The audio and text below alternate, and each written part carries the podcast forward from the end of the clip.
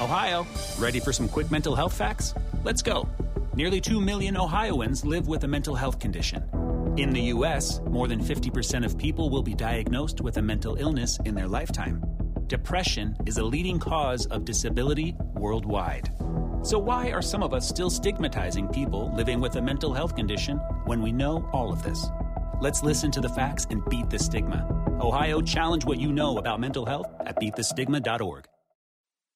Richard Nixon. Well, I'm not a crook. Ronald Reagan. Tear down this wall. George W. Bush. I can hear you.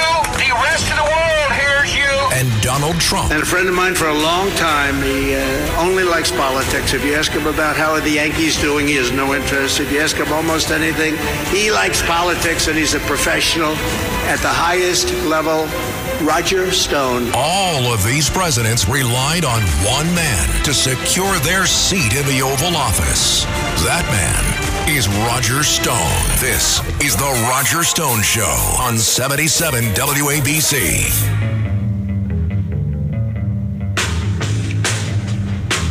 Welcome. This is Roger Stone, and this is indeed The Roger Stone Show on 77 WABC Radio.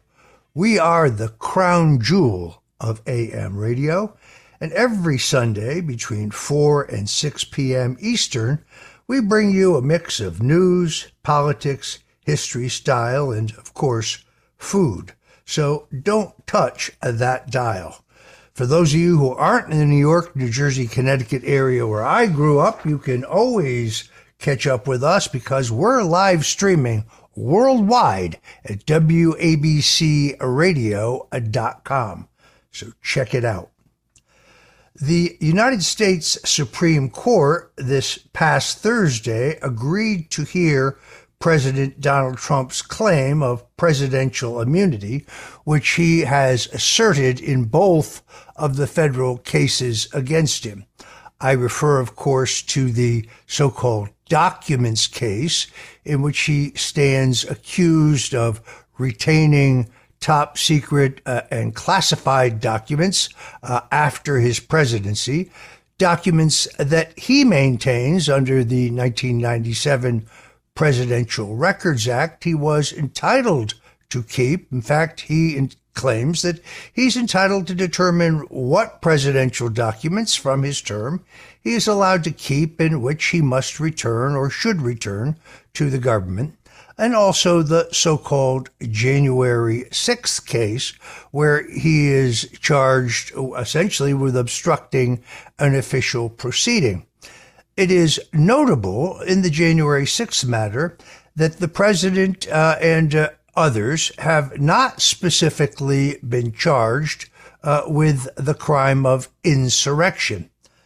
David Schoen, who is one of the most prominent criminal defense attorneys in the country, uh, who represented President Trump in the second impeachment proceeding on the floor of the U.S. Senate, joins us today to talk about what this means, how it will change the timing uh, of uh, the tsunami of lawfare filed against Donald Trump. Yeah, this is really all about timing. Even CNN and the New York Times editorially criticize special counsel Jack Smith for his effort to hurry this along so that the trial can be had prior to the next presidential election. These are monumental and important, significant constitutional issues that very really are going to have impact on future presidents. And therefore, I argue, as does Attorney Schoen later in the show, uh, that it's better to do it right than to do it fast.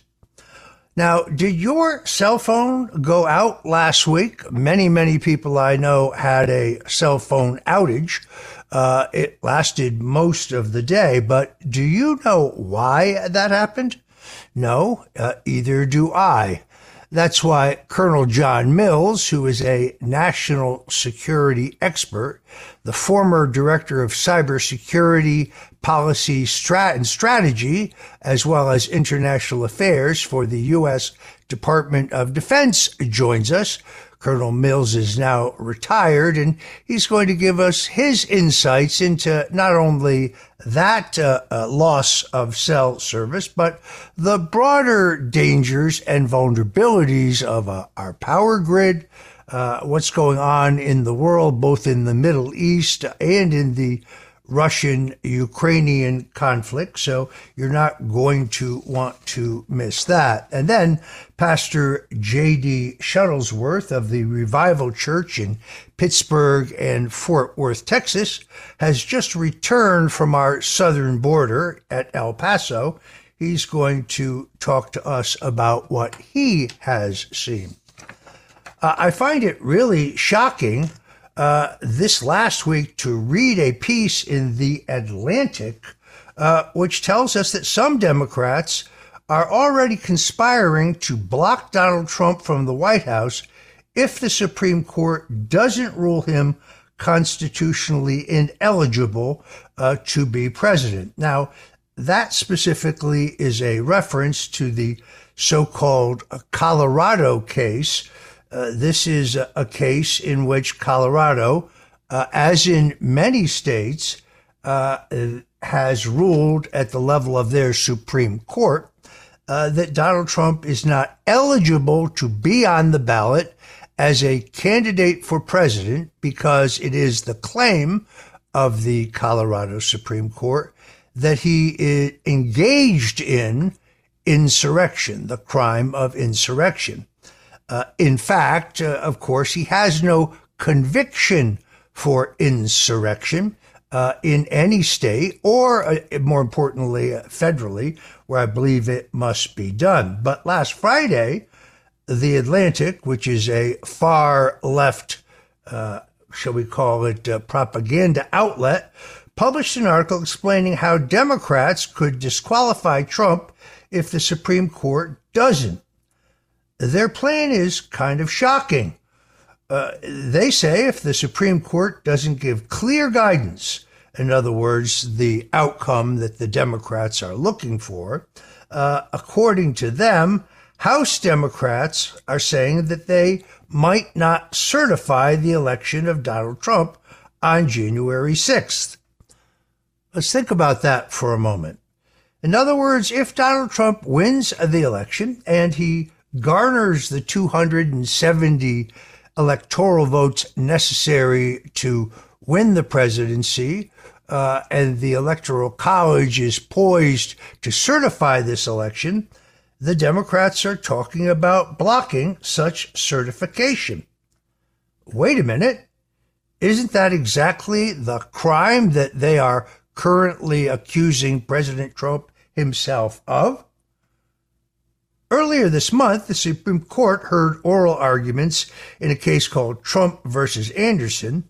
This is the case that stems from that Colorado Supreme Court ruling I spoke about a moment ago, which ruled that Trump was constitutionally ineligible for the presidency. In the hearing, which was just a few weeks ago, the justices appeared highly skeptical of that argument uh, and many legal scholars have uh, opined that they expect the U.S. Supreme Court to rule unanimously in Trump's favor.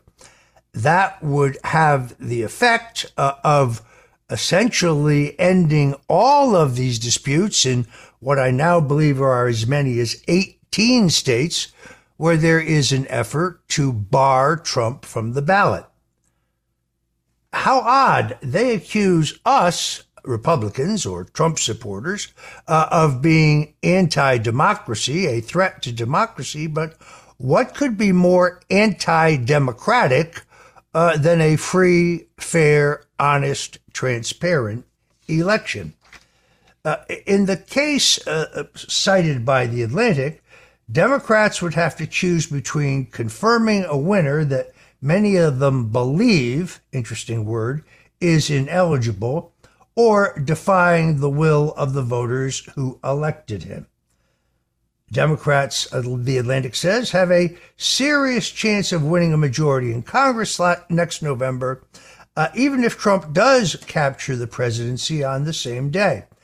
If that happens, they could have the votes to prevent him from taking office. Gee, under the standard used by special counsel Jack Smith, that would actually be a crime.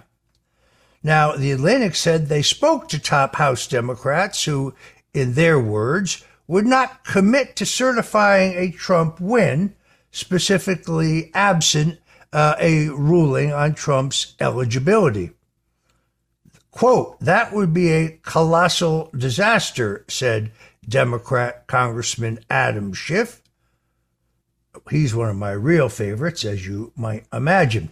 Uh, neither Schiff nor Congressman Jim Clyburn nor the House Minority Leader Hakeem Jeffries, a New Yorker, would commit to certifying Trump's potential victory if the Supreme Court doesn't rule uh, against his being on the ballot. I'm not sure how the Atlantic or anyone else reading this article or even considering this argument could not see the stunning hypocrisy. Despite having left open the possibility of challenging a Trump win, the Democrats shudder at the potential repercussions uh, of a Trump presidency. He'll be a dictator, they say. He'll prosecute his political enemies, they say. He will lock up those who seek to protest, they say. Uh, he will uh, censor and cancel and silence those who disagree with him, they say. This is uh, right out of Saul Alinsky's Rules for Radicals. It is absolutely true on an ongoing basis that everything they accuse Trump of, well, it turns out to be exactly what they themselves are doing.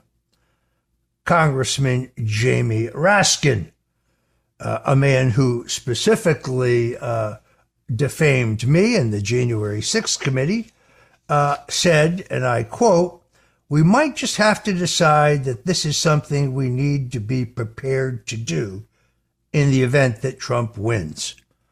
The hypocrisy is up to my knees. Speaking of the efforts to remove Trump from the ballot, incredibly, after the Illinois State Elections Board voted unanimously, unanimously to allow Trump to be on the ballot, a Cook County traffic judge Judge Tracie Porter ruled late last week that Trump could not be on the ballot.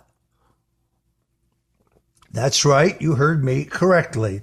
A traffic judge, Judge Porter, who presides over cases in the traffic division uh, of the Cook County uh, judicial system, has, with this single ruling, catapulted herself into the center of the entire national debate regarding the eligibility of presidential candidates.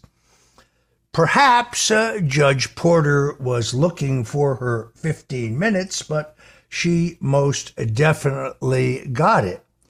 Once again, she bases her ruling on her opinion that Trump engaged uh, in insurrection on January 6th. Uh, that's uh, using an interpretation of the 14th Amendment. Uh, and of course, it was met with immediate conservative critics, uh, as well as a strong statement from the Trump campaign themselves. Uh, what's interesting uh, is the question I don't have an answer to is whether the Trump campaign or the Republicans went into court almost immediately to seek a federal in- injunction to enjoin uh, the state of Illinois based on this decision by a traffic court judge. As I said, the decision came on the heels of the Illinois State Board of Elections, whose determination that it lacked the authority to remove Trump from the ballot based on the events of January 6th just days earlier. So the traffic judge's ruling not only contradicts uh, the previous stance, but it also positions her ruling as a pivotal moment in this ongoing debate. Uh, if her goal was to get media attention, well, she certainly did that. I got a very nice letter after last week's show from uh, Antoinette Lobiando of Margate, New Jersey, who wrote to thank me for pointing out the difference between actual, authentic San Marzano tomatoes, which I always uh, use in the various recipes that I have given you here on the Roger Stone Show. This is our recipes handed down from my mother uh, and from my grandmother to my mother and from her mother uh, and on down the Corbo family line. But uh, Antoinette Lobiando of Margate, New Jersey writes, Thank you so much for pointing out the difference between real San Marzano tomatoes and, quote, San Marzano style tomatoes. I never knew. Therefore, when I went to the market, I was sure to get the real thing, and you're right. It makes an extraordinary difference. You should write a cookbook. Wow. Now, there's a very good idea. And I am going to write a cookbook uh, right after I finish my next book. My next book has to do with the uh, attempted assassination of President Ronald Reagan. See, I have a lot of questions based on my research over uh, that assassination, which took place in early 1981. John Hinckley Jr., uh, who was convicted of the attempted murder of Ronald Reagan, uh, was crouching in front of Reagan and at all times shooting from an, a, a lower position, shooting upward. All four of the bullets discharged by Mr. Hinckley, who, by the way, was only recently released from prison, are accounted for. None of those four bullets hit Ronald Reagan. I do find it odd that the official investigation report on the attempted assassination of Reagan has never been released. And therefore, we're supposed to take the government's word for it. Actually, a brief statement uh, by Vice President George H.W. Bush that there was no conspiracy. Uh, there's a lot more to this story, and I'll tell you the rest of it when we come back from this quick commercial break. This is The Roger Stone Show on 77 WABC. Welcome back. This is the Roger Stone Show. I was telling you about my next book about the assassination attempt on President Ronald Reagan. I had the high honor of working for Governor, later President Ronald Reagan in his 1976 campaign uh, when he challenged uh, Gerald Ford for the Republican nomination. Yet again in 1980, when he was elected at that time as the oldest president in our history also among the most successful. Uh, and then yet again working uh, as the Northeastern Regional Political Director in his 1984 reelection. Now, while John Hinckley Jr., the man who was convicted uh, and incarcerated for the attempted murder of Reagan, uh, shot four bullets, all from a crouching position. Uh, Ronald Reagan was hit from behind uh, and above. Doctors uh, at George Washington University Hospital, where, by the way, there was a substantial delay in his arrival. I have not yet figured this out. There is still one living Secret Service agent now retired who I'm seeking an interview for for my book. Uh, but there was evidently a debate uh, within the uh, Secret Service detail as to whether to take Reagan to Bethesda Medical Center, where the uh, autopsy of President John F. Kennedy took place, or whether to take him to uh, George Washington University Hospital.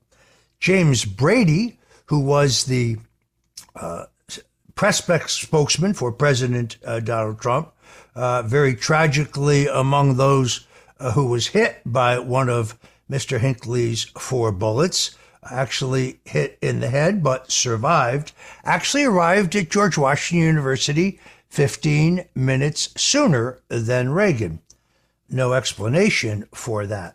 Now, when the doctors got Reagan to George Washington University Hospital, despite they had the fact that they found an entry wound uh, on his chest, just below the left nipple, um, they could not, using an x ray, find a bullet.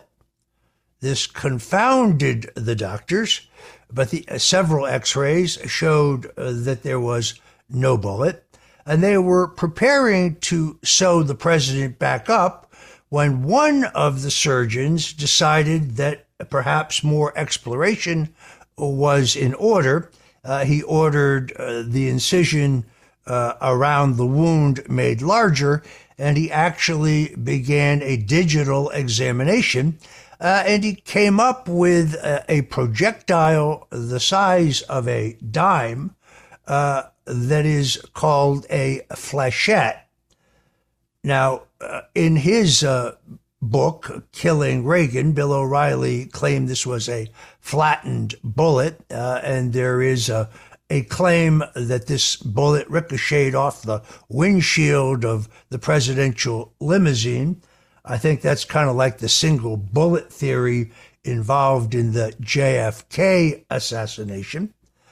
Uh, but uh, I believe that the uh, flechette uh, which I trace to a weapon uh, that became public during the church committee hearings in the late 1970s, uh, is the product of a specific weapon uh, developed by the Central Intelligence Agency. You can go to the hearings.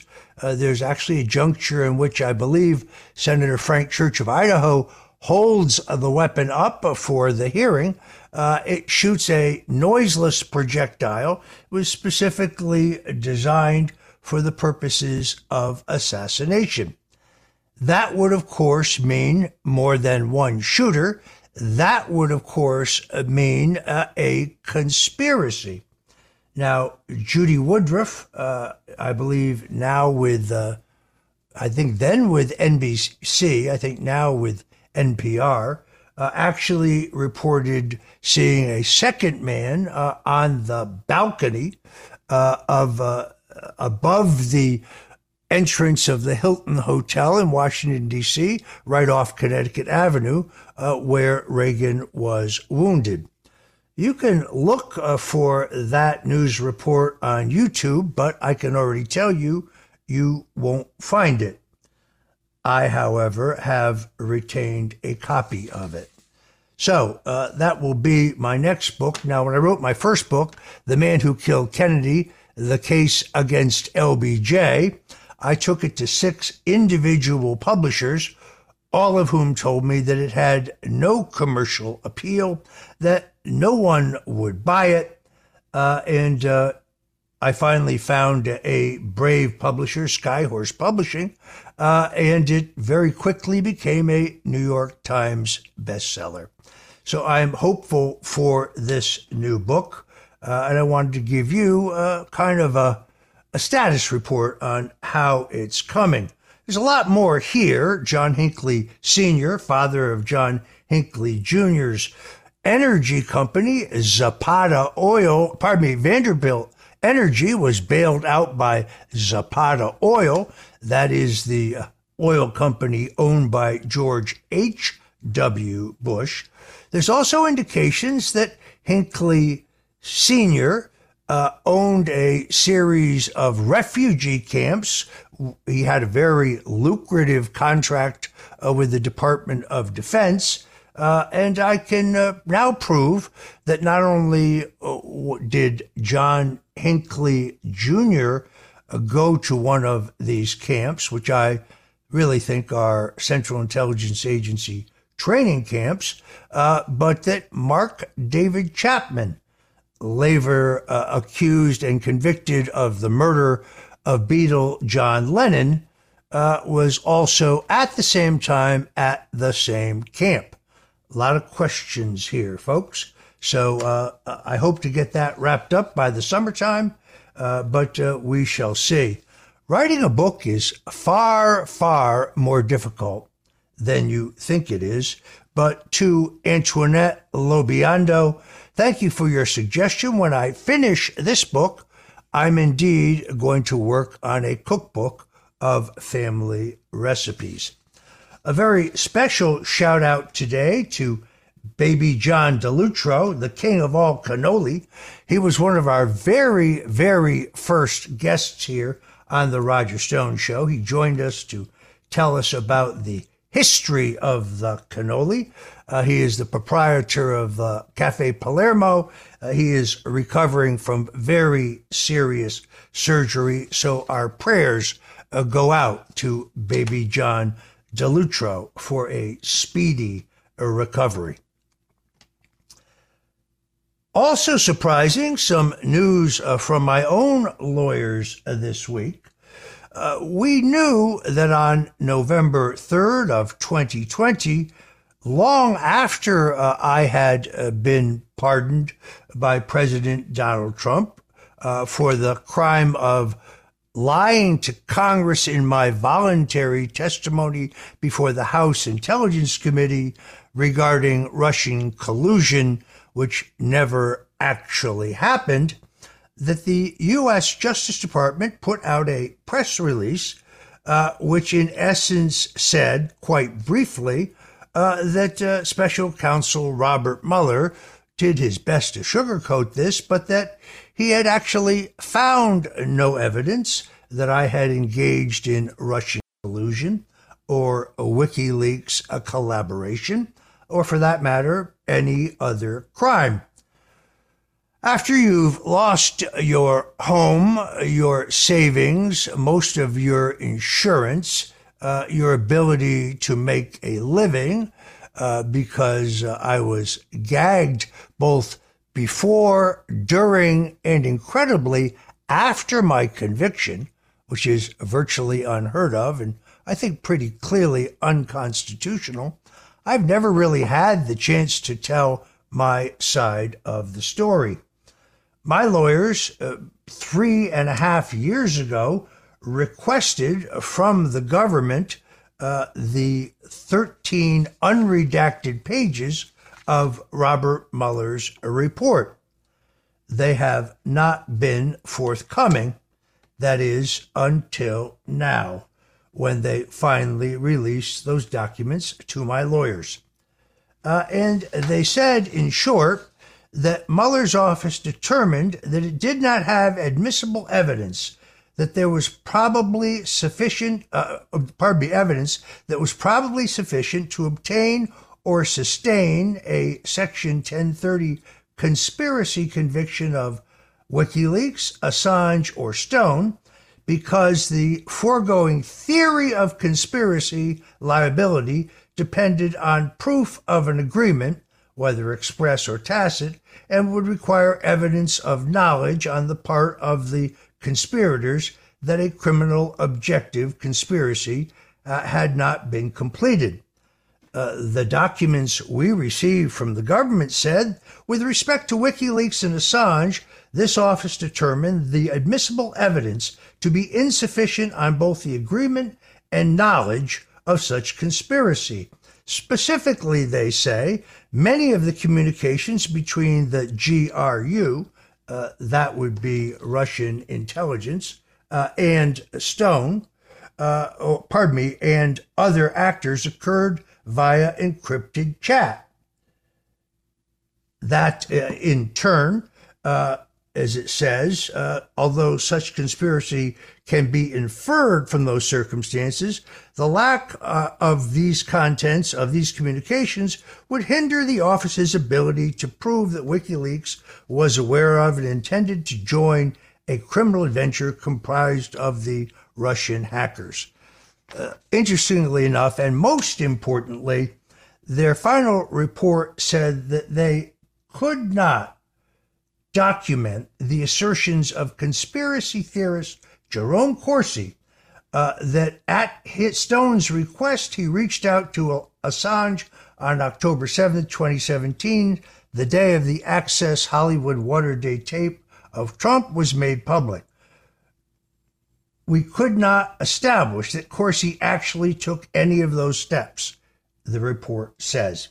So, ladies and germs, I feel exonerated, and I'm very pleased to be with you on this beautiful Sunday afternoon right here on The Roger Stone Show. Don't go away because we'll be right back. This is The Roger Stone Show on 77 WABC. A man who's gone through hell, but he's kept going and he's smart and he's strong and people love him. Not everybody, but people love him and respect him. Roger Stone. Now, here's Roger Stone. Welcome back. Uh, this is Roger Stone, and you're tuned in to the Roger Stone Show at 77 WABC. Now would be a superb time for you to go to the App Store and download the 77 WABC radio app to your cell phone so you don't miss any of the outstanding programs that we bring you, whether it is talk or whether it is entertainment, there is no better lineup in AM radio any place on the place of the globe uh, than 77 WABC. Uh, if you are among those whose AT&T cell service went out uh, several days ago, uh, and like me, you still don't know why, well, perhaps uh, we can get an opinion on that. Joining me now uh, Colonel John Mills, uh, a national security professional. Uh, he is the former director of cybersecurity, security policy strategy and international affairs at the U.S. Department of Defense, and he is currently a senior fellow at the Center for Security Policy. Colonel John Mills, we are honored to have you join us today. Oh, thank you, Roger. Always an honor to be on your show. Thank you so much. So uh, that is the hot topic of the week. I had a lot of things I, I want to ask you about. Uh, I wish I wish I had time to ask it all, but uh, let's move right ahead. Um, I was pretty surprised to get up in the morning and find that I had no cell service. I thought it might just be a local tower, maybe the connection uh, in my building, only to learn that this was a very, very widespread development. Uh, and I've never seen any satisfactory explanation from our government. Uh, what do you think happened here? Yeah, hey, Roger. I, I think all of this is connected and linked together uh, with different Chinese in what we would call uh, inside intrusion sets which goes back. We've we've heard maybe Volt Typhoon. I'm not sure I've heard Volt Typhoon connected with the AT and T breach, but it should be because uh, the AT and T, the cell phone network, that is critical infrastructure, and that is exactly what the Chinese hackers are going uh, after in Volt Typhoon, which was first publicly announced May of last year uh, identified inside of net critical infrastructure inside of Guam. Why, China, why is China doing this? They are pre-placing malware to shut down, disrupt, and rearrange critical infrastructure on command when the big show happens in the Western Pacific. So this is all connected. And uh, FBI Director Wray, uh, DHS uh, CISA Director Jen Easterly in, in, December, January, and February have been quite colorful in their uh, theatrical renditions of the effects of Volt Typhoon, but I think it is real, despite uh, uh, we have concerns over their trustworthiness and are they using capabilities to spy on the American citizen. But it's all connected. Uh, the Chinese continue to make provocative noises regarding Taiwan. Uh, the idea that the Chinese would seek to invade or take control of Taiwan under a President Donald Trump, I believe, is unthinkable largely because Trump always understood the value of unpredictability as a foreign policy asset. How serious, uh, Colonel Mills, do you think the Chinese are about Taiwan, and how do you see this playing out? Well, know, uh, under foreign policy and foreign relations is all about clarity, resolve and use of all instruments of national power dime fill, diplomatic, information, military, economic, finance, intelligence, law enforcement. The blue team seems to only understand the M instrument of national power. However, it's the all important economic finance. And Donald J. Trump and Peter Navarro know this so well, and they knew how to shut down the Chinese and Russian adventurism. I think what's going to happen here, the storm season starts in April. It goes till October. They don't have to they don't want to have to deal with Hurricane T or Hurricane Trump in November. I think they are going to go after Kinmen, which is the forward island of Taiwan. We need to treat that as the West Berlin of this Cold War, hopefully not becoming a hot war, but very likely to become a hot war. Treat Kinmen, that forward island that's literally 4,000 feet away from mainland China. They're going to try to strip that away. It'll just get lost in the noise. Well, hey, this is just, this isn't Taiwan. This is just a small forward part of Taiwan. Who cares? Well, it's all important, and we now have announced we have a base on on Kinmen uh, and two more bases in Taiwan, one on the Penghu Islands right off of Taiwan, and then one on Taiwan proper. But we now have a special operations base on Kinmen to deter. But I think they're going to make a move on Kinmen as their first step. Uh, last week, I was watching Senator Thom Tillis of North Carolina on the Senate floor. Uh, I think in a tweet uh, on X, uh, I called him an unprintable name we won't go into that right now. Uh, but he insisted that the Ukrainians are, quote, winning their war against Russia. Now, I understand there's an enormous amount of war propaganda in our legacy media that might lead some who are either not paying attention or really don't understand the dynamics of the situation to reach that conclusion. Uh, my friend General Michael Flynn, also Colonel Douglas Macgregor, who I have huge respect for, uh, as well as having read some of the things you have written, don't seem to agree with that. Uh, Colonel Mills, uh, tell us what you think the current state of play is between Ukraine and Russia. Thank you, Roger. I am strictly agnostic and nonpartisan in this. My policy has always been consistent give Ukraine enough resources for a fair fight. That point was reached over a year ago. We need an inspector general, a dedicated inspector general to to uh, root out fraud, waste, and corruption. We need to secure our southern border, free the J6ers, and rebuild our armaments for everybody, including ourselves, Israel, and Taiwan what's going on in, in Ukraine is, I would say, on the ground, a stalemate. In the air, Ukraine has been extremely effective at shutting down the air, uh, the Russian Air Force, and just shot down another one of their very expensive, and they only have like about five of these left, but they just shot down another one because they just shot one down a few weeks ago. Uh, their big uh, airborne warning and control. It's a big radar airplane. It was deep inside of Russia. They were able to shoot it down.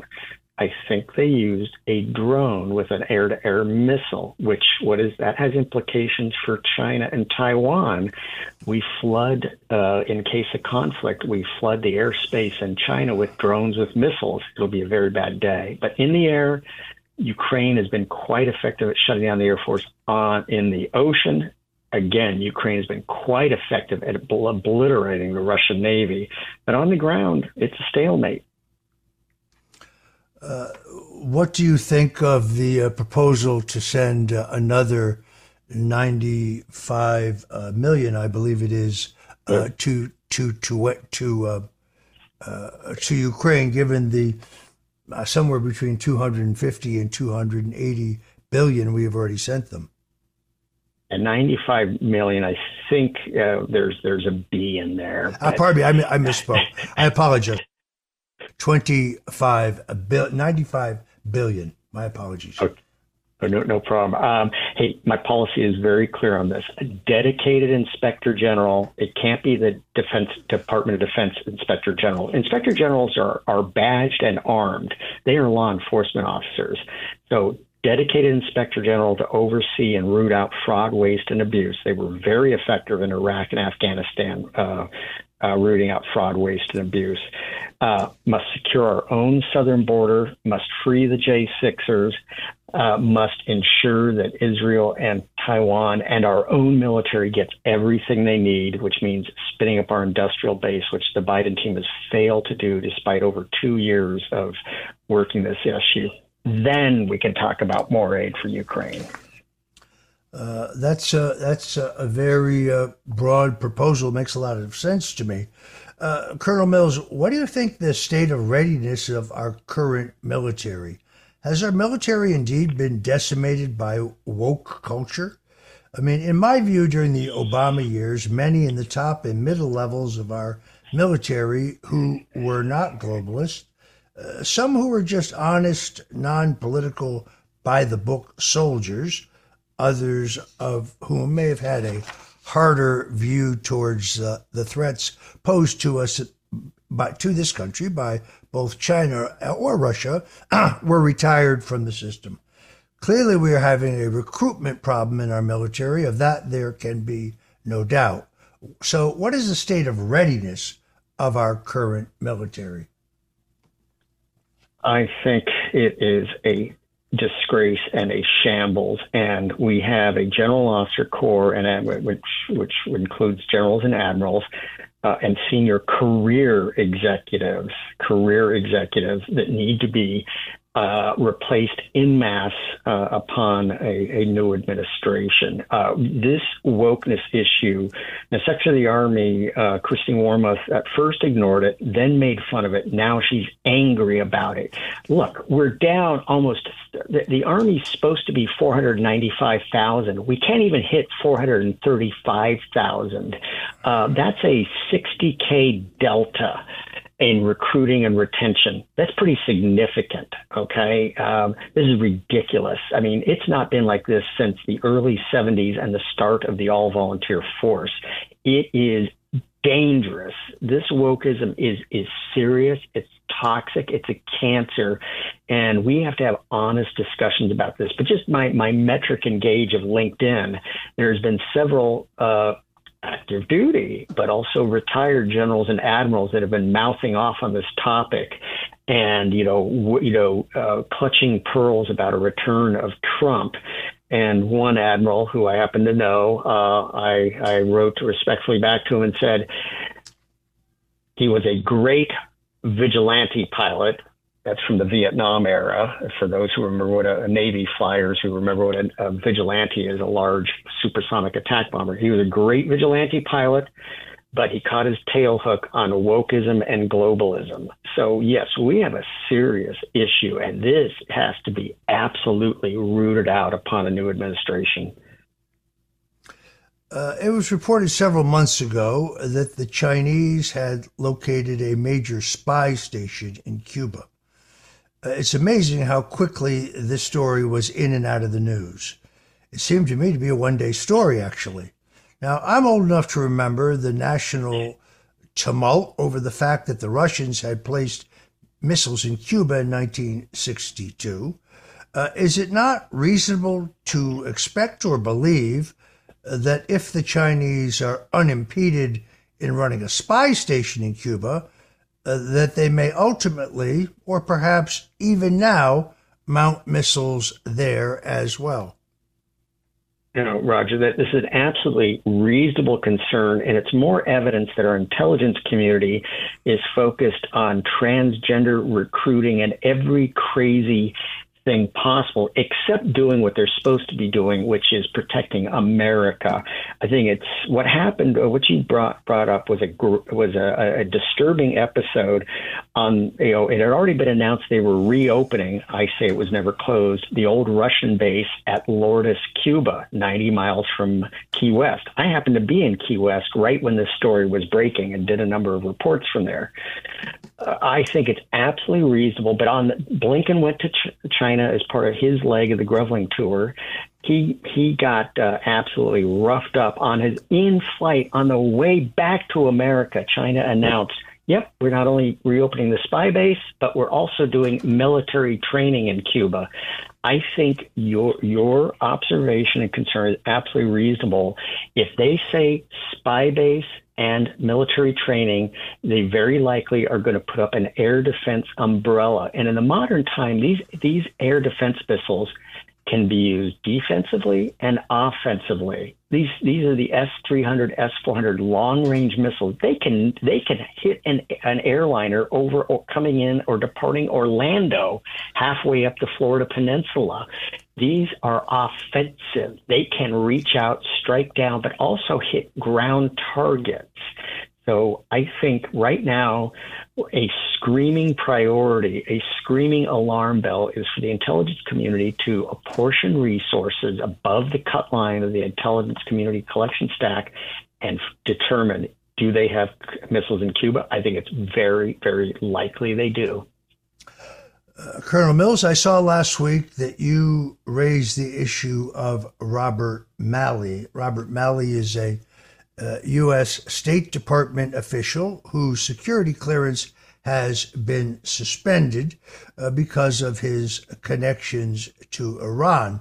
Uh, the federal government isn't telling us much more than that.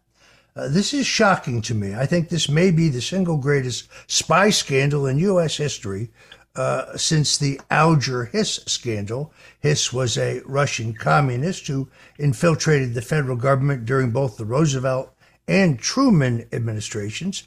By the way, when the Soviet Union ultimately fell and KGB records became available, we learned for a certainty that young Congressman Richard M. Nixon was absolutely right and that Alger Hiss was indeed a Soviet spy. Uh, explain the Malley controversy to us. At Rob Malley, which I'm looking at the website, he's officially still on the U.S. Department of State website as the special envoy for Iran, although he appears to be on unpaid leave of absence. I just saw a report that he was working, he was lecturing for a university, I guess, to get some money while he's on unpaid leave. But his two lieutenants appear to still be in this in the Department of Defense.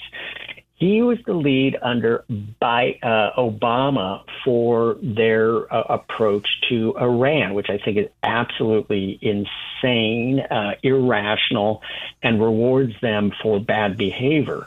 Behavior. He is this aficionado who just seems to have something about. He loves Iran, and who knows how many ways uh, that what that means. But so, and he was the one who was brought back by Biden to reopen the Iran discussions out of our uh, U.S. State Department DoD offices that are separate from the embassy in Vienna, Austria. It's a great gig. You know, all the all the careerists and the deep staters want to have a gig in Vienna. It's a great gig. Uh, who's in that exact same building that we have several floors on?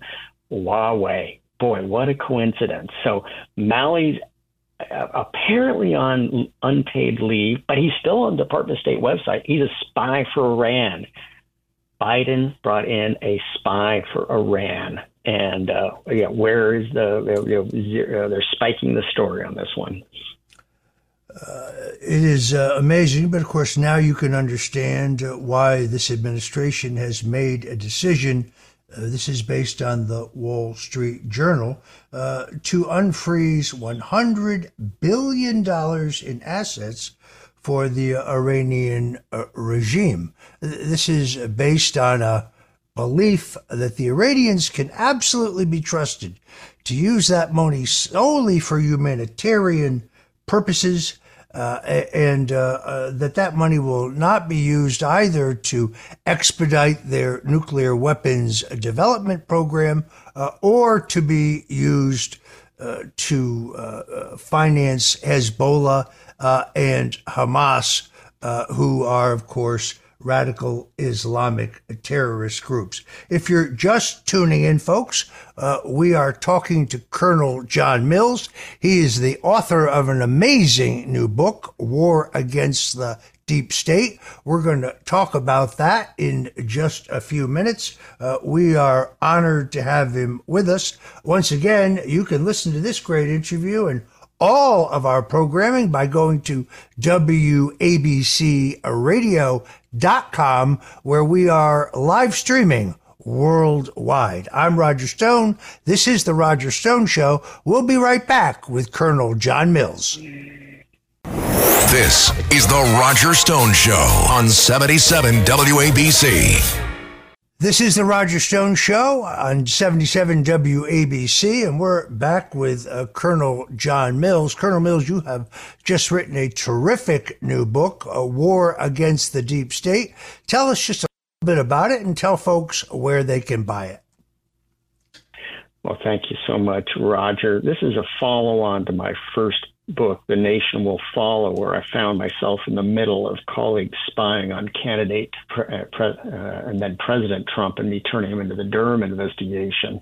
In book two, War Against the Deep State, I go over the foundations of the mass surveillance system, the modern mass surveillance system, which really started about 2007. I was very involved in it, and we started it with proper legal reviews and sound policy basis, and it just became perverted and weaponized against the American people. And it really provided the foundations for the unlawful fourth, fifth, and sixth branches of government. Uh, I'm very, and where can folks go to get this great book if they want to order it? Well, thank you, Roger. I think one of the best places to go if you want, because I always get asked about signed copies. Hey, go go to my store, Lindell My Store, and use a code. Use your code Roger uh, Stone. My uh, code Stone. Stone. So, yeah. so folks, folks, you can go to uh, mystore.com, use uh, promo code Stone, and you can get a signed copy of Colonel Mills' great book. Excellent, excellent answer.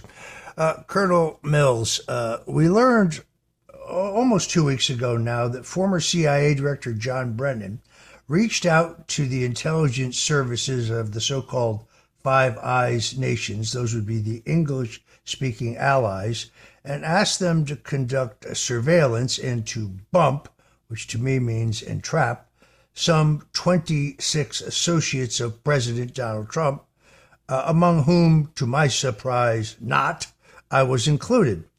Uh, this was prior to any public discussion of the falsified Steele dossier or the uh, false narrative that the Democratic National Committee had been hacked uh, by Russian intelligence.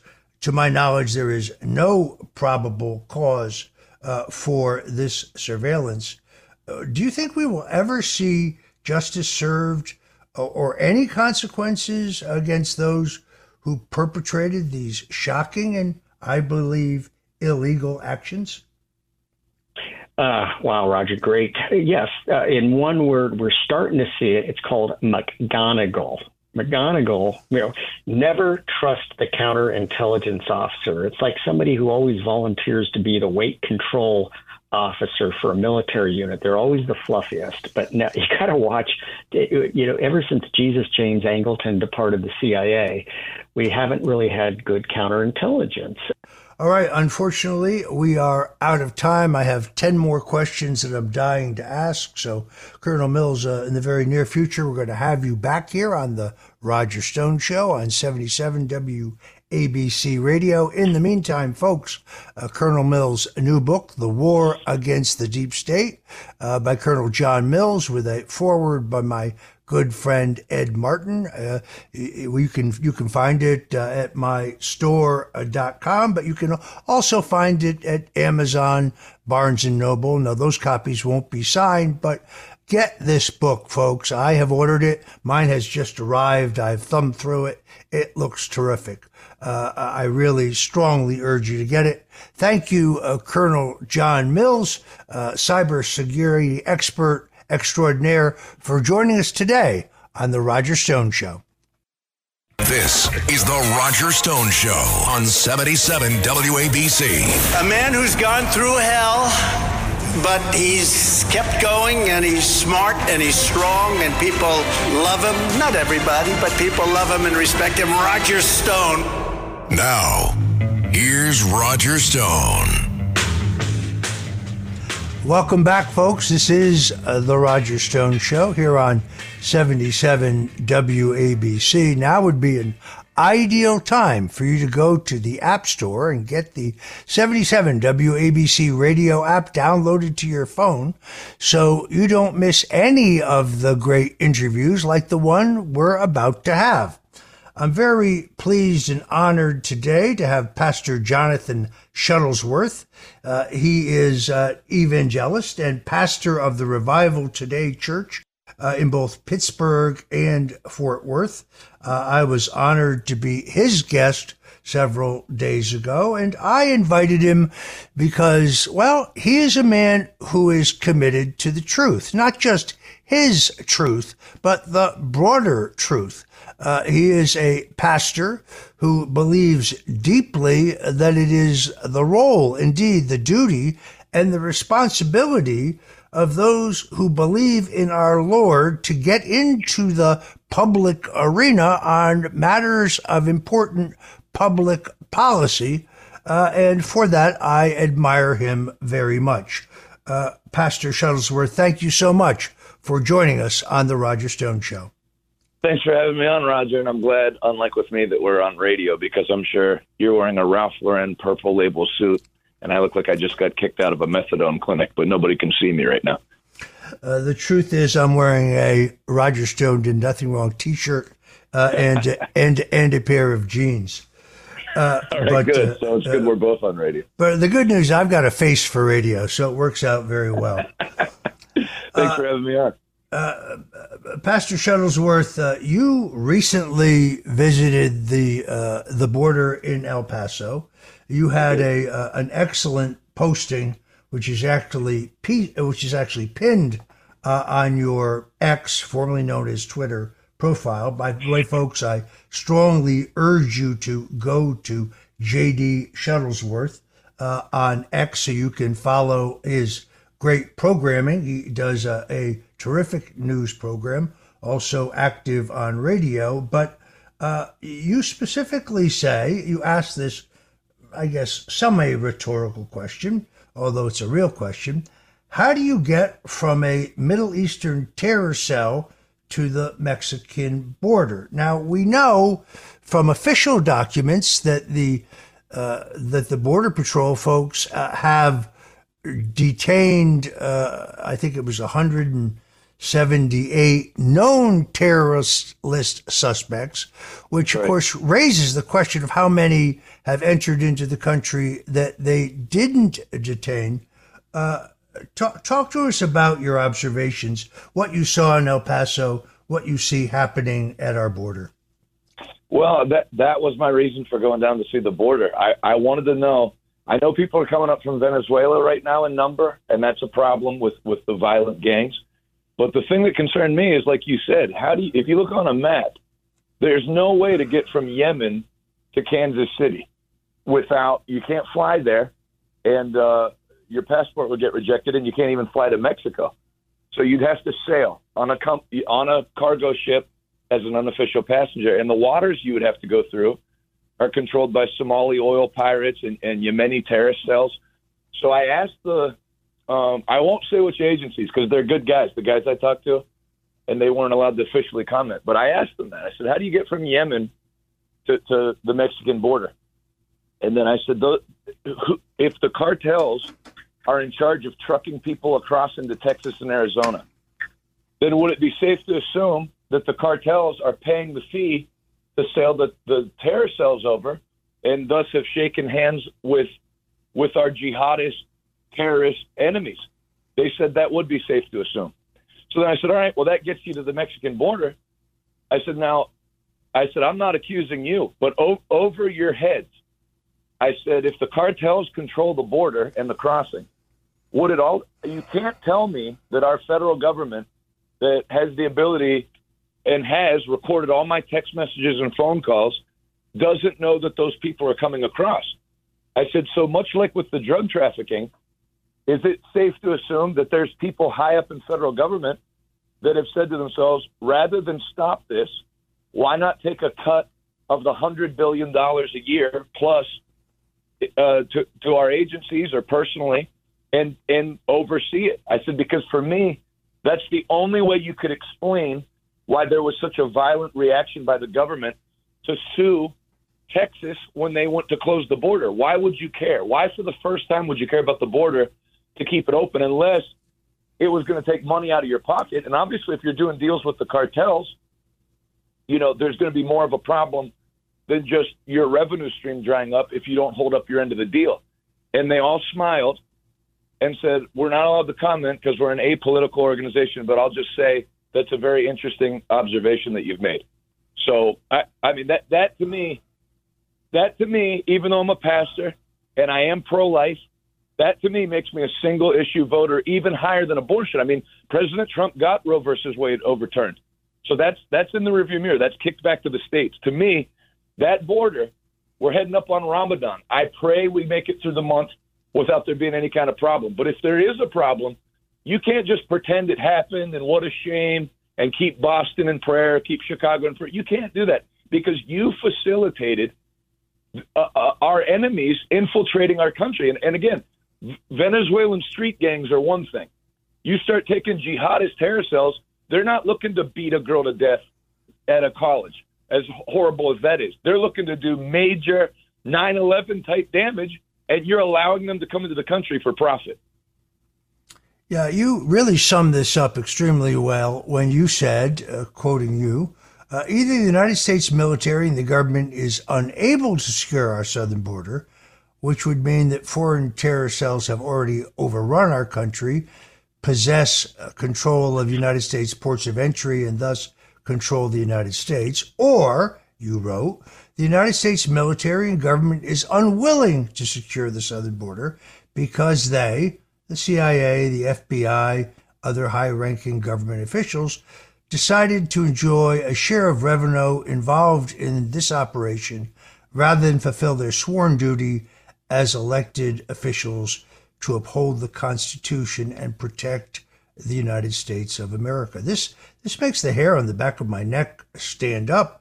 Uh, I long ago determined that these are not misguided policies by well-meaning liberals who are just naive about uh, the fact that our country is being flooded uh, by illegal migrants. That is in turn causing a, a horrific spike in crime. Uh, it is causing uh, a fentanyl crisis. Uh, it is uh, it is bankrupting cities and counties and states, which in many cases are actually required by law to provide social services for these illegals, which requires them to cut services for American citizens and taxpayers. Uh, to pretend that this issue is going to go away or that President Joe Biden in his upcoming uh, State of the Union address can somehow wave a magic wand and make this go away, that seems uh, entirely unrealistic to me. Yeah, I mean, you, you sleep better at night if you're under the assumption that we have a bunch of stupid people in government that don't know what they're doing. But then when you flip the switch and realize that yeah, there are stupid people in government, but there are there's also very intelligent people that know exactly what they're doing. And and and like we talked about when we were together. There's people that hate the foundation of this country so much, the Judeo Christian foundation of the nation, that I, I think they'd like to see it leveled and rebuilt the way they want it built. And I don't I don't know how as much as I would like to take the counterpoint to what I'm saying, when you think it through, you know, don't tell me you can't seal up the border. And I pastor in Texas, so this is not a derogatory, but you you get a hundred rednecks down there in Ford F one fifties and they seal that that one pass up in thirty six hours by and razor wire themselves and and pushing people back across the border. So don't tell me some Texans and a couple of people from South Dakota that drove down can seal up the border in less than two days,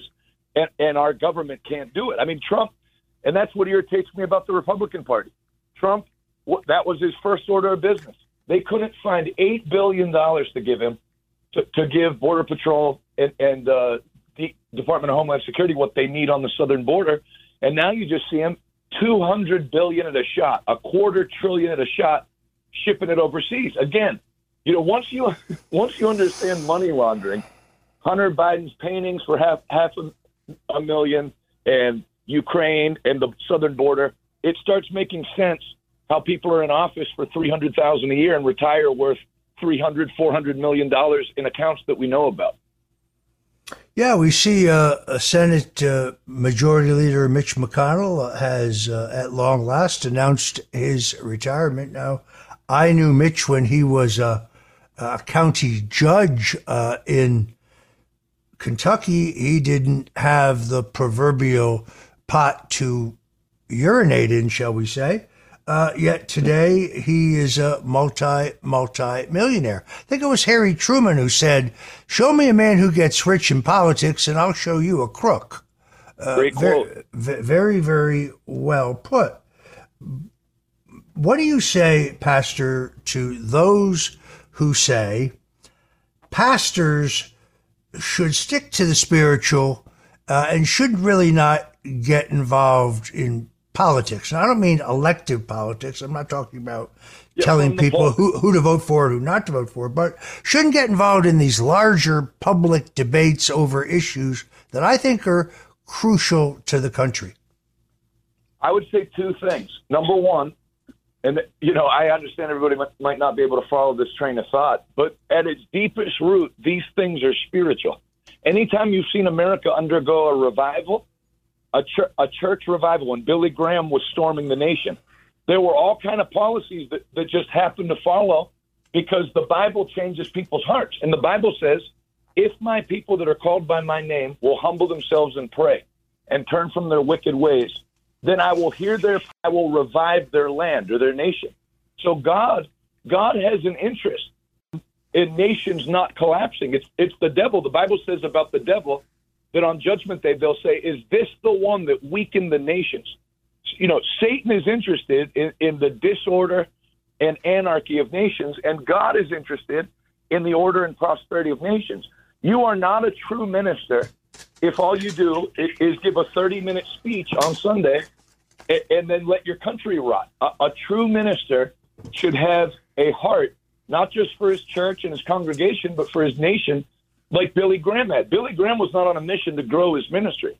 Billy, it's not expedient to rent stadiums to speak to people that are unbelievers. You know that that's a major financial loss. But he did that for for 60 years because he, he cared about America and he wanted to see America and the American people change. The second thing I'd say is I would be happy to stay out of politics if it was 1994. Democrats had the same view as, of marriage that Republicans had. Basically, the political spectrum was not that different. You know, you had you had Democrats for workers' rights, basically, and Republicans for for business owner rights.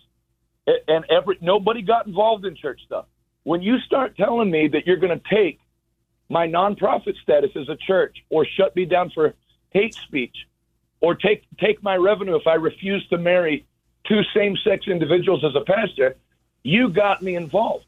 What can I talk about that hasn't been politicized? They used to leave people to raise their own families. Now you want to be you want to take children out of the home if they're misgendered by their parent. You push first. So don't I'm not going to sit back and watch America turn into Europe. where there used to be churches everywhere and everybody, you know, it was a different continent. And then you overrun it with with uh, your liberal policies and shut the church down and destroy the nation.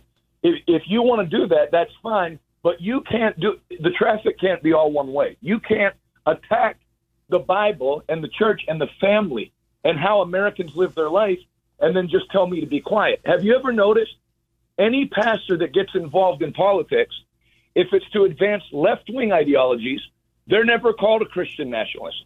It's only if you try to advance conservative Bible uh, values that now, hey, stay out of politics. They never tell the liberal ministers to stay out of politics. So I'm not playing along.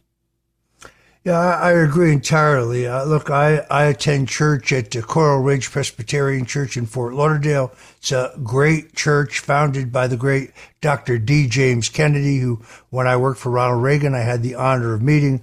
Our church was dedicated by the great Billy Graham. Our church has been cited by the Southern Poverty Law Center as a hate group. Never once from the pulpit at our church has our pastor ever told people how to vote. Not once. Yes, he talks about the broader cultural issues from a from a biblical uh, and Christian point of view. So you're right; it is absolutely one-sided, and, and I'm not sure if I should be insulted when they call me a Christian nationalist or not. I mean, let's look at this. I'm a Christian. Yes, I reaffirmed my faith in Christ. I was, I was reborn in the blood of the cross. I'm proud of it. I take uh, some mocking from elitist liberals about it, but I don't care about that. it's changed my life in so many ways. And am I a nationalist? Well, if that means that I love my country, yeah, then I guess I'm a Christian nationalist. But they give it this negative connotation that's very, very hard to understand. Folks, if you're just tuning in, uh, we're talking with Pastor J.D. Shuttlesworth, uh, and uh, this is the Roger Stone Show. We will be right back to continue this great discussion.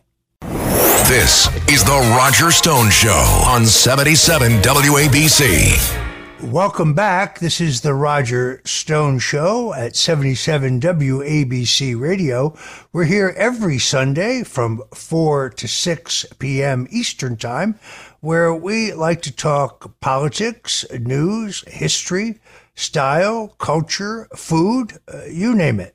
So thank you so much for tuning in. And remember, you can always listen to us uh, worldwide where we're streaming in 73 countries at WABCradio.com.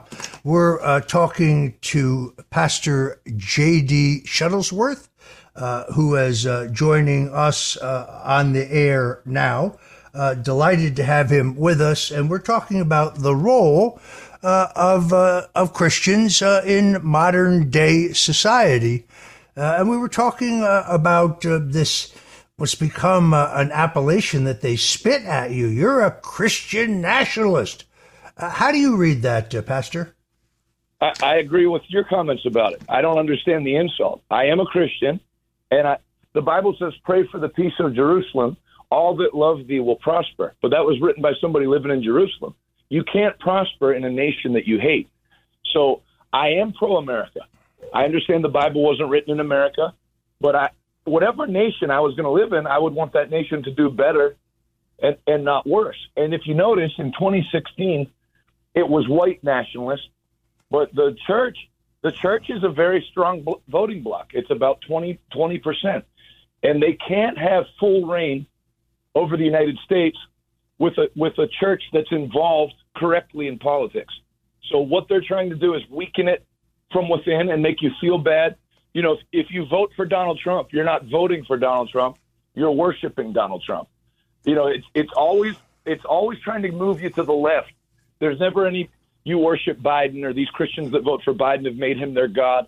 It's just trying to weaken church people enough that they feel bad about getting involved in politics. The other thing America is a representative government and a, re- a republic.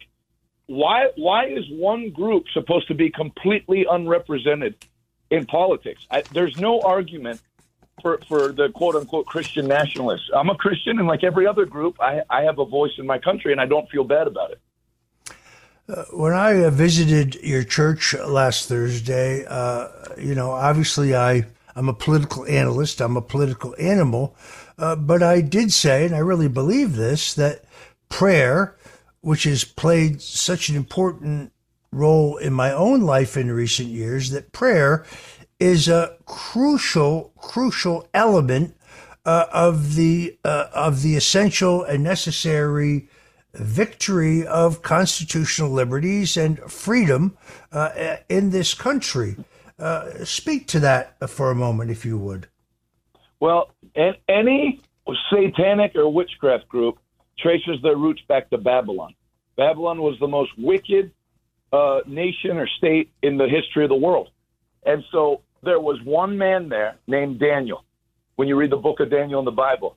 And all of the government leaders and every evil person said, "We can't do what he want what we want to do unless we can get this one guy to stop praying." That's how he ended up in the lion's den. So the power of prayer is, is unable to be uh, uh, uh, defined. It, it is Jesus said, "You can say to this mountain, be thou removed and cast into the sea, and your command will be obeyed." Talking about prayer. So prayer is not just to mumble under your breath and feel peace. Focused prayer, Jesus said, causes mountains to move. And obviously, he was talking in an analogy. You're not trying to move Pikes Peak to New Hampshire. It's immovable things, things that look impossible. Where it's impossible with man, never with God. For with God, all things are possible. And the way you tap into that power is by prayer. The Bible says, ask and you shall receive. When you ask, God's a prayer answering God. And so for people to pray. That's what you can you can almost feel the irritation of the devil that with 60 years of public school indoctrination and, and, and Viacom and movies, he can't get American people to stop believing in God and stop praying. And that's why when you always hear it, one thing that irritates me about conservatives, they always, you know, it's almost like they're already defeated. Did you hear what they're doing? They're going to do this nothing's final because the one thing the Bible shows is that the, the enemy can have a huge army of powerful people and have a plan he's ready to execute. And one person, one woman, one man. Think of this. If one woman got abortion legalized and one woman got prayer taken out of school, what can one woman or one man do who decides to, to turn in the other direction and begins to use God's power to affect their nation? That's the power of prayer. Uh, I saw this on your show the other night when somebody called in and they were extraordinarily defeatist. It was like, no, it's all over. Uh, you know, we're going to lose the next election. We're going to lose our country. Uh, you were great because you're absolutely right. Jesus Christ can do anything. I've experienced it in my own life. My own wife now, uh, after being diagnosed with aggressive stage four cancer, immediately after my pardon. Thanks to the healing power of Jesus Christ, uh, she is now two and a half years cancer free. She's doing great. That could not have happened without prayer. The doctors told us it couldn't happen. They actually said it would not happen. It could not happen, uh, but it has. So I've experienced the power of prayer in my own life uh, it, it is uh, it's a, it's a vital element for a hard-boiled political operative like me to include prayer in my arsenal uh, of weapons just shows you the profound change that I've been through and the and the new prism uh, through which uh, I see uh, the world. People ask me all the time, you did the other day about Donald Trump and his faith. Uh, he is a man of faith. I've known him 45 years, but kind of like uh, Richard Nixon, uh, he has never been comfortable talking about his faith. He didn't think it belonged in the public arena. He went regularly to Norman Vincent Peale's church there on Fifth Avenue uh, in uh, in New York City. But just as the great Billy Graham uh, and Dr. Peale both had to urge uh, in the beginning, Vice President Nixon to talk more openly about his faith. Trump is beginning to talk more about his faith, which I think is vitally, vitally important. Uh, I thought uh, his his remarks to the uh, Religious Broadcasters Association meeting in Nashville uh, were among his best remarks ever. I seem to be a little surprised there weren't many Catholics there, but that's a different question. I, yeah, I, I like uh, I, I like the journey President Trump's been on. For me, I've been I've been trying to get Christians to understand that there, someone's religion should not pay, play a, a, a, much of a role in who you vote for. It's like when you charter an aircraft. I want the best pilot. I don't care if he's. I'm telling you, as a preacher, I don't care if he's Buddhist.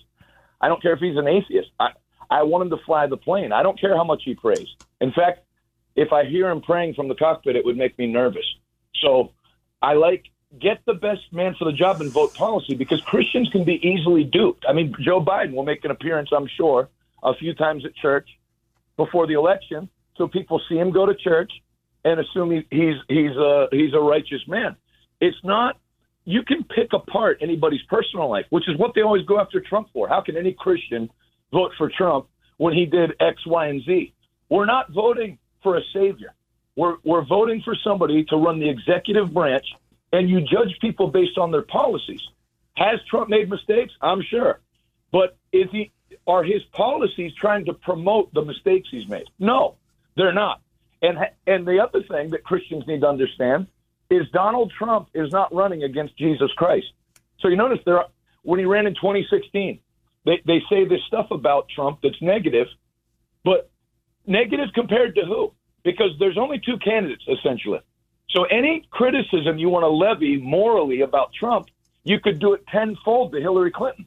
And the same with Joe Biden. So they make this false dichotomy. How can you, as a Christian, vote? I'm not voting for a savior.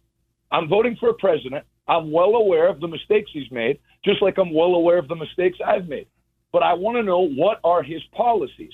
And his policies align with the Bible. I'm comfortable voting with him. And there's things about Joe Biden. I would have serious questions for a Christian that voted for Joe Biden out of the Bible how they justify policies like open borders.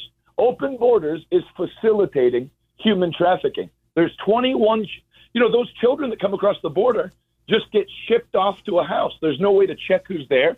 And there's 21 missing from a town of 20,000 in Virginia. That's one town. It's, it, you are facilitating under your false compassion. You're facilitating human trafficking. You know, uh, no, no two ways about it. Those are policy things. So it's not about who's the better Christian, Joe Biden or Donald Trump. What are their policies? Who, who's for order? Who's for securing a border?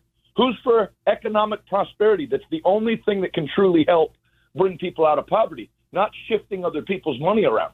So I wish Christians would start to look more policy than, than personality. All right. Unfortunately, we are out of time. Folks can go to revivaltoday.com, revivaltoday.com, uh, to find uh, Pastor J.D. Shuttlesworth. Pastor, I want to thank you again so much for joining us today on The Roger Thank Stone you. Show. This is The Roger Stone Show on 77 WABC. Welcome back. This is The Roger Stone Show here at 77 WABC Radio. We truly are the crown jewel of AM radio. Joining us now is one of the country's, uh, I think, most talented and brilliant lawyers. David Schoen is a criminal defense lawyer who has specialized in both rights and ballot access cases as well. Uh, he represented uh, President Donald Trump uh, in the second impeachment, I believe. Uh, and uh, we're very privileged to have him join us now to talk about the latest developments in the legal tsunami against President Donald Trump. David Schoen, welcome to the Roger Stone Show. Thank you. The privilege is mine for being here. Thank you. So, uh, just to kind of review the bidding, uh, in the January 6th case, this has been brought uh, against uh, President Donald Trump. Uh, the Trump attorneys asserted at the trial court level uh, their contention that the president was immune from prosecution uh, based on the the, the law and the Constitution. That was rejected by Judge Chutkan. Uh, the Trump lawyers we're in the process of preparing to appeal to the D.C. Court of Appeals.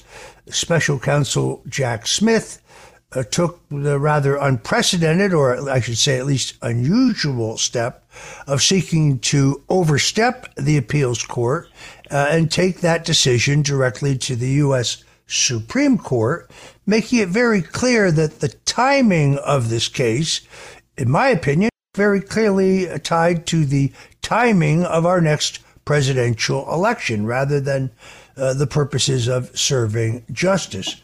The Supreme Court declined to hear the case without it first going through the D.C. Appeals Court. The D.C. Appeals Court, a three judge panel, nonetheless pretty much expedited uh, their hearing and decision and was not surprising as expected they ruled against president trump uh, and uh, that sets the stage now to go to the U.S. Supreme Court. Now, until last week, it was not certain that the U.S. Supreme Court would agree to hear this. They're not required to do so, uh, but they announced that they would uh, accept cert and they would hear the case, which seems to have made the people at MSNBC and CNN go out of their ever loving minds. Uh, what do you make of all this, David? It's very interesting. I also wasn't sure that the Supreme Court would take this case, but I think it was totally appropriate. But you're right. Yeah, I've seen uh, some of the so-called pundits on television. Um, guests who uh, I'm not really sure should be on the shows, given their background and their bias, but um, say that uh, they thought it was arrogant for the court to take it because the D.C. Circuit opinion was so thorough and so on. It's absolutely appropriate for the United States Supreme Court to hear this case. It's a monumental case.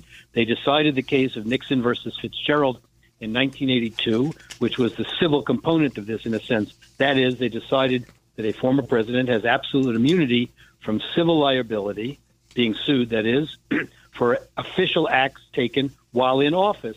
Um, and they said this extends to the outer perimeter, in quotes, of his duties of office.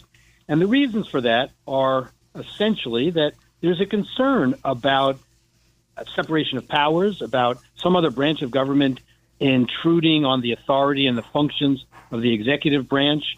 Um, for example, you know, decisions come up in wartime or otherwise, and the president can't be in a position of having to look over his or her shoulder to say, well, if I make this decision, it's best for the country, but I might face some civil liability.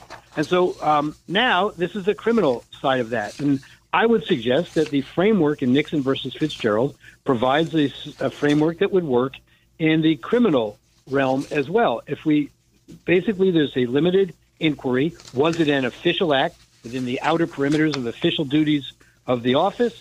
If so, then there's immunity from criminal liability. And I say in this case, given the subject matter of the uh, D.C. case, this was an official act, and certainly within the outer perimeters. President Trump had information from sources he trusted that there was a question about election integrity.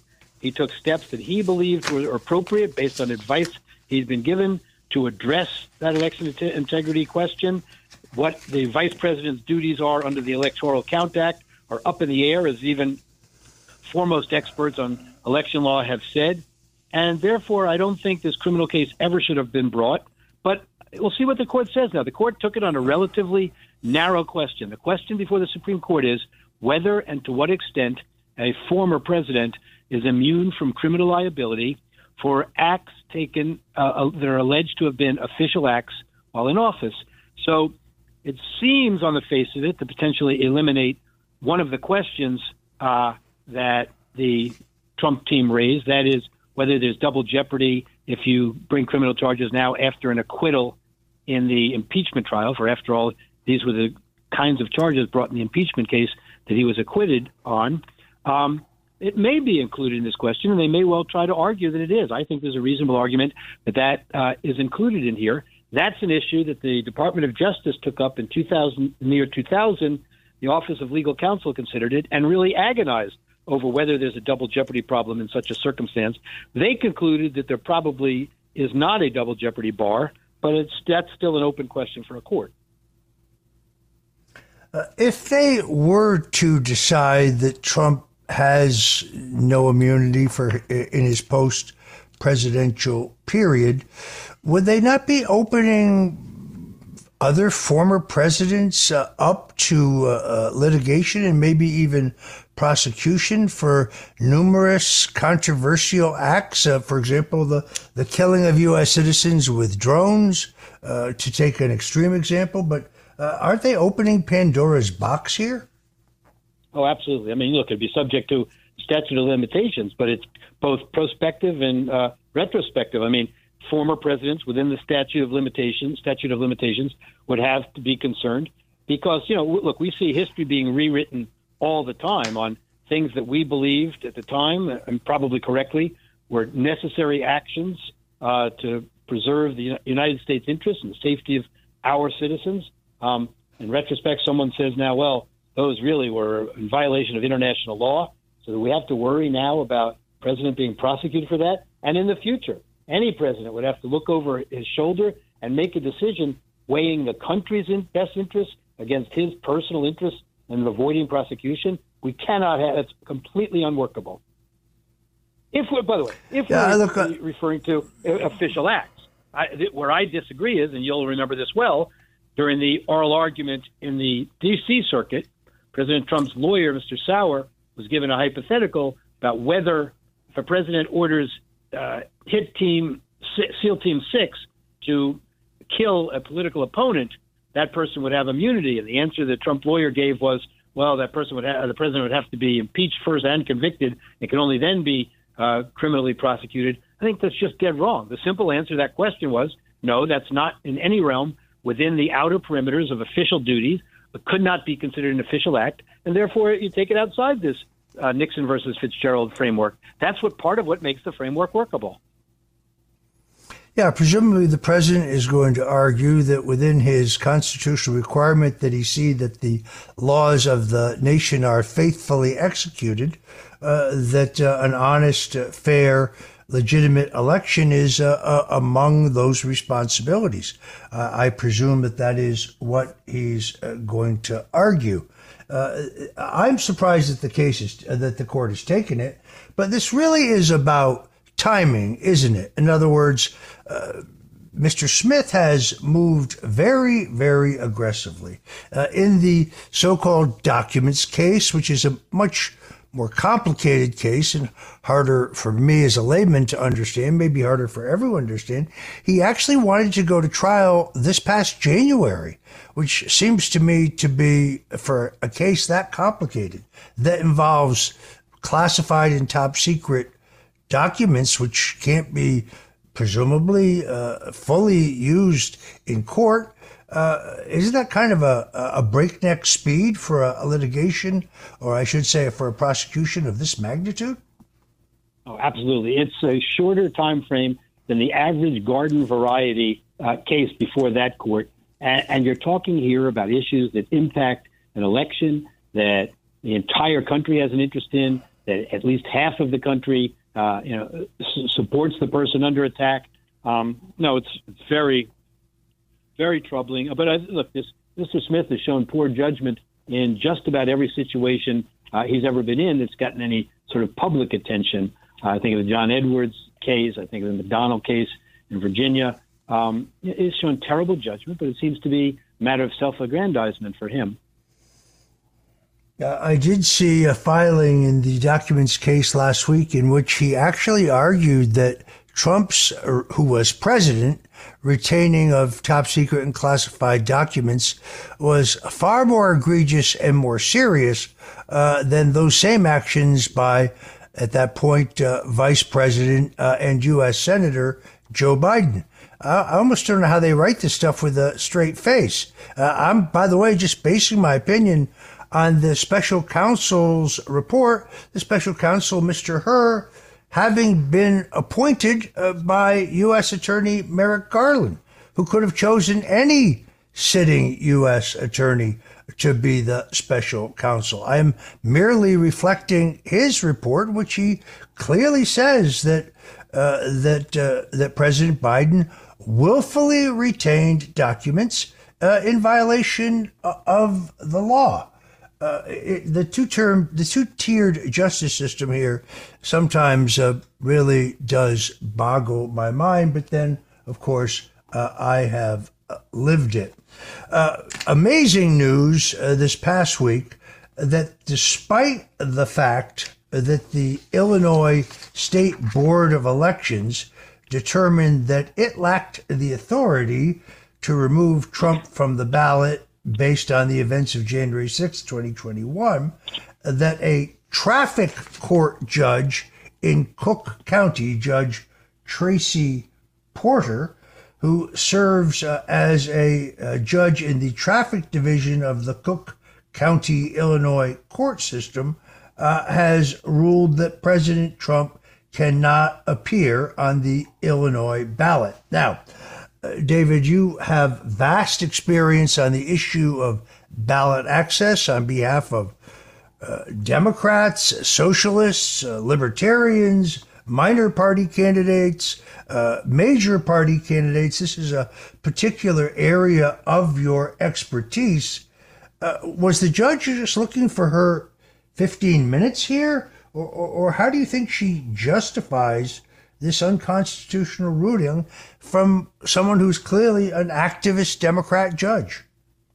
Yeah, I mean, I think she wants to get her name out there. I think she wants to be a person who can now try to impact a national election. This is exactly, by the way, in magnified form, uh, what the Supreme Court was concerned about when they wrote in Anderson versus Celebrezze that a state has a lesser interest in a national election because some kind of state action affecting the ballot could really have an impact nationwide, and it shouldn't beyond that state's borders, but it does in a presidential election. And so that's the you know potential effect she could have. Um, and she gave a very narrow window for this to be reviewed before the primary, um, all of which was knowing and intentional, of course. And as you say, the Illinois board had rejected this before and said had to be decided by a judge. I think she's going to be slammed down immediately. I'm hopeful someone went into federal district court in Chicago in that northern district and got an injunction requiring the Illinois election board to put President Trump on the ballot. If they didn't, I actually think in this case they would have to redo the primary. That's happened before in Chicago in a special election um, when they played games with the ballot. Um, Mayor Washington, Harold Washington's former party. Um, but anyway, look, there's a history of this kind of thing in Cook County. Obviously, that's uh, the kind of thing people joke about. But this is just outrageous. And she did it knowing, of course, that the Supreme Court has this 14th Amendment question under review right now. She knows, as well as everybody else does, knows that, that the Colorado case is going to be reversed. And what she did was essentially just copy the Colorado opinion, in her opinion. Uh, it is. Uh, it, it's very, very interesting. Uh, this is. Uh, we see this in multiple states. Uh, the the Supreme Court, it is uh, believed, will rule on the Colorado case, as it's called, that Trump cannot be barred from the ballot because he has not been convicted any place of the crime of insurrection, and uh, other arguments, including the fact that the 14th Amendment, Article 3, specifically pertains to officers of the United States. There are other Supreme Court decisions that have ruled that the president and the vice president are not officers uh, of the United States. If the Colorado case uh, turns out, as most legal scholars and most attorneys I know think it will, uh, would that end this fight in the many states to bar Trump from the ballot? Yeah, that will end this initiative. It'll slam this uh, Illinois judge, and it'll send a message out to stop the nonsense with the 14th Amendment. The thing that is so uh, disingenuous and hypocritical to me is you see people out there who at one time had legitimate um, credentials. Uh, guys like Neil Katyal and uh, who was on MSNBC regularly, was a solicitor general at some point.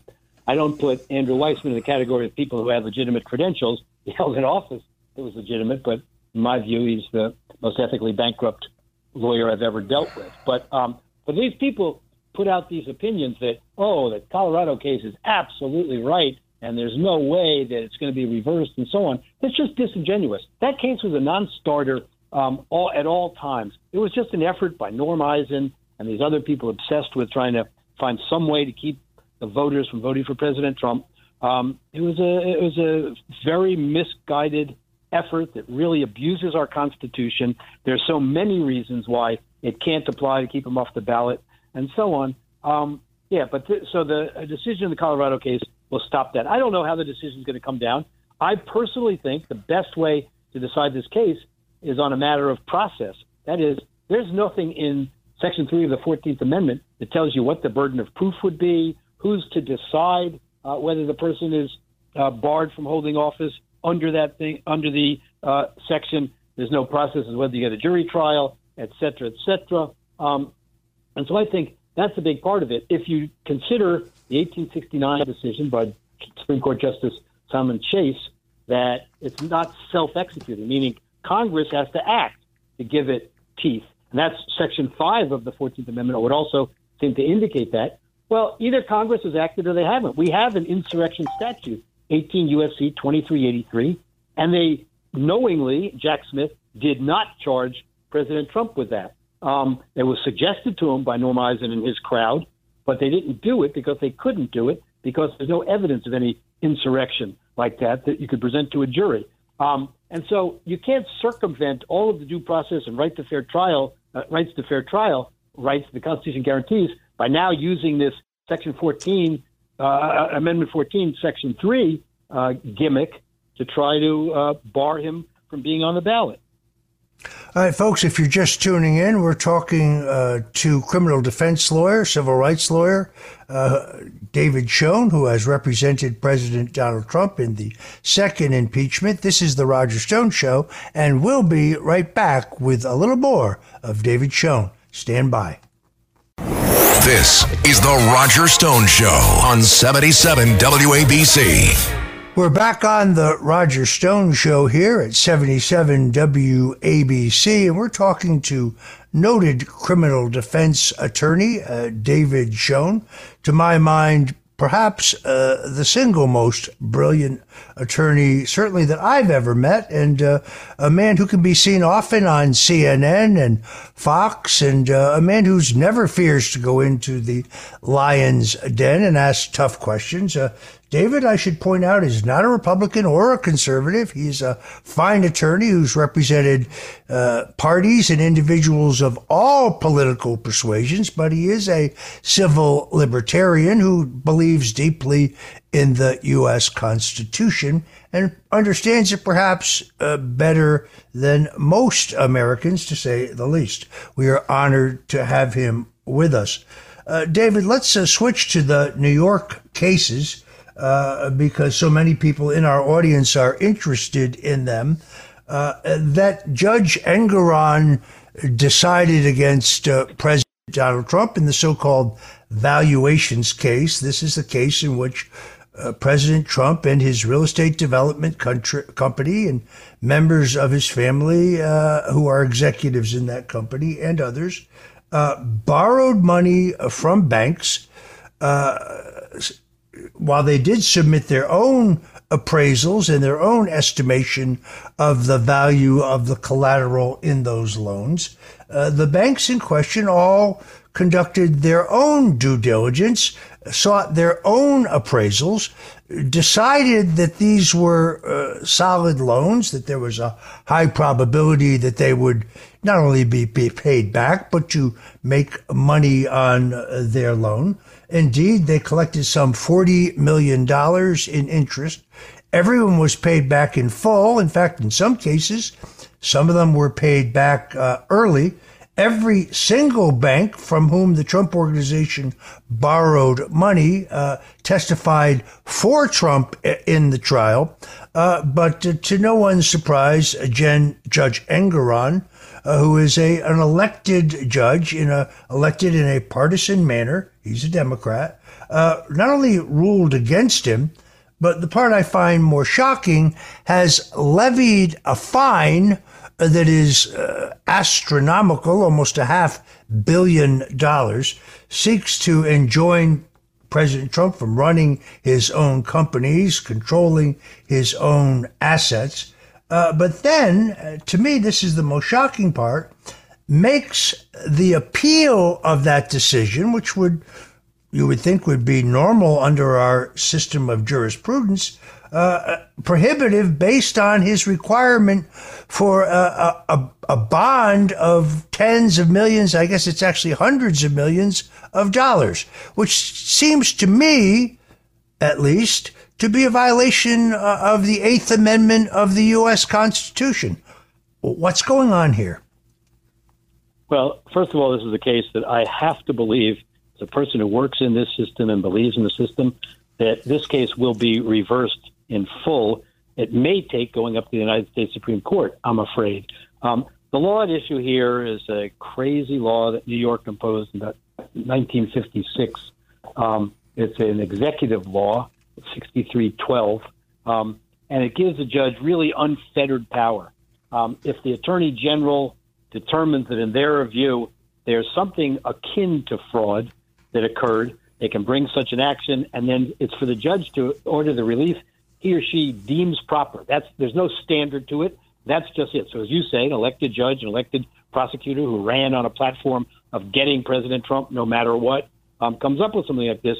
But it, I've misled you when I say if they found some kind of fraud, because it doesn't require that. As even Judge Engoron acknowledged in his opinion, for fraud, we traditionally, for centuries, have required um, reliance on some fact to one's detriment, that the fact was a material fact, that there were losses involved, that there were victims involved, and all of that.